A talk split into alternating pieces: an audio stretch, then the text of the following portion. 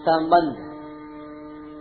अंत काल में उस निर्गुण निराकार तत्व की प्राप्ति की फल सहित विधि बताने के लिए आगे बारहवा और तेरहवा दो श्लोक कहते हैं। सर्वद्वाराणि संयम्य मनो हृदि निरुध्य च मूर्ध्याधायात्मनः प्राण मास्थितो योगधारणाम्। ओमेकाक्षरम् ब्रह्म व्याहरन् मामनुस्मरन्।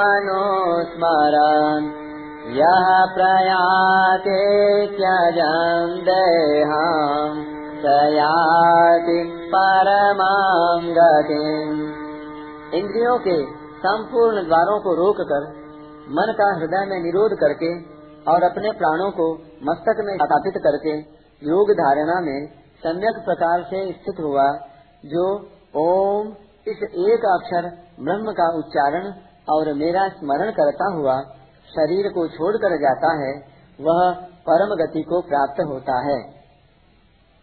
व्याख्या। सर्वद्वाराणी संयम्य। अंत समय में संपूर्ण इंद्रियों के द्वारों का संयम कर ले, अर्थात शब्द, स्पर्श, रूप, रस और गंध।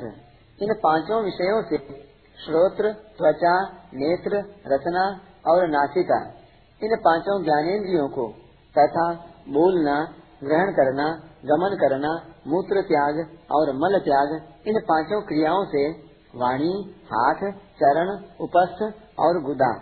इन पाँचों कर्मेंद्रियों को सर्वथा हटा ले। इससे इंद्रियाँ अपने स्थान में रहेंगी। मनो हृदय निरुद्य मन का हृदय में ही निरोध कर ले, अर्थात मन को विषयों की तरफ़ न जाने दे। इससे मन अपने स्थान में रहेगा, अर्थात हृदय में रहेगा। मूर्धन्याधायात मन प्राणम प्राणों को मस्तक में धारण कर ले, अर्थात प्राणों पर अपना अधिकार प्राप्त करके दसवें द्वार ब्रह्मरंध्र में प्राणों को रोक ले। आस्थितो योग धारणा इस प्रकार योग धारणा में स्थित हो जाए।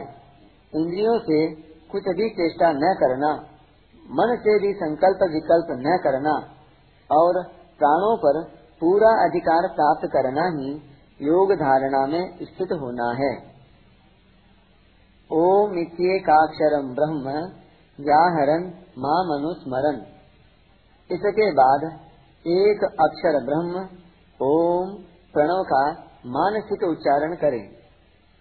और निरा अर्थात निर्गुण निराकार परम अक्षर ब्रह्म का स्मरण करे, जिसका वर्णन इसी अध्याय के तीसरे श्लोक में हुआ है।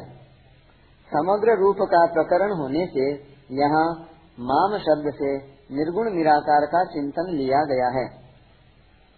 सब देश, काल, वस्तु, व्यक्ति, घटना, परिस्थिति आदि में एक सच्चिदानंद घन परमात्मा ही सत्ता रूप से परिपूर्ण है।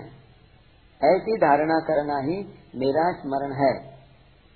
यह प्रयाति त्यजन देहम सयाति परमाम गतिम।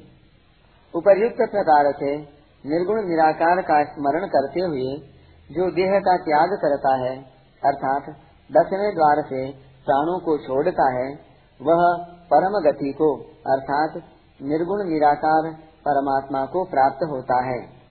परिशिष्ट भाव। इन श्लोकों में योगाभ्यास करने वाले अद्वैतवादी का वर्णन है। व्याहरण पद से मानसिक उच्चारण समझना चाहिए, क्योंकि मन का हृदय में निरोध करने पर तथा प्राणों को मस्तक में स्थापित करने पर वाचिक उच्चारण होना असंभव है।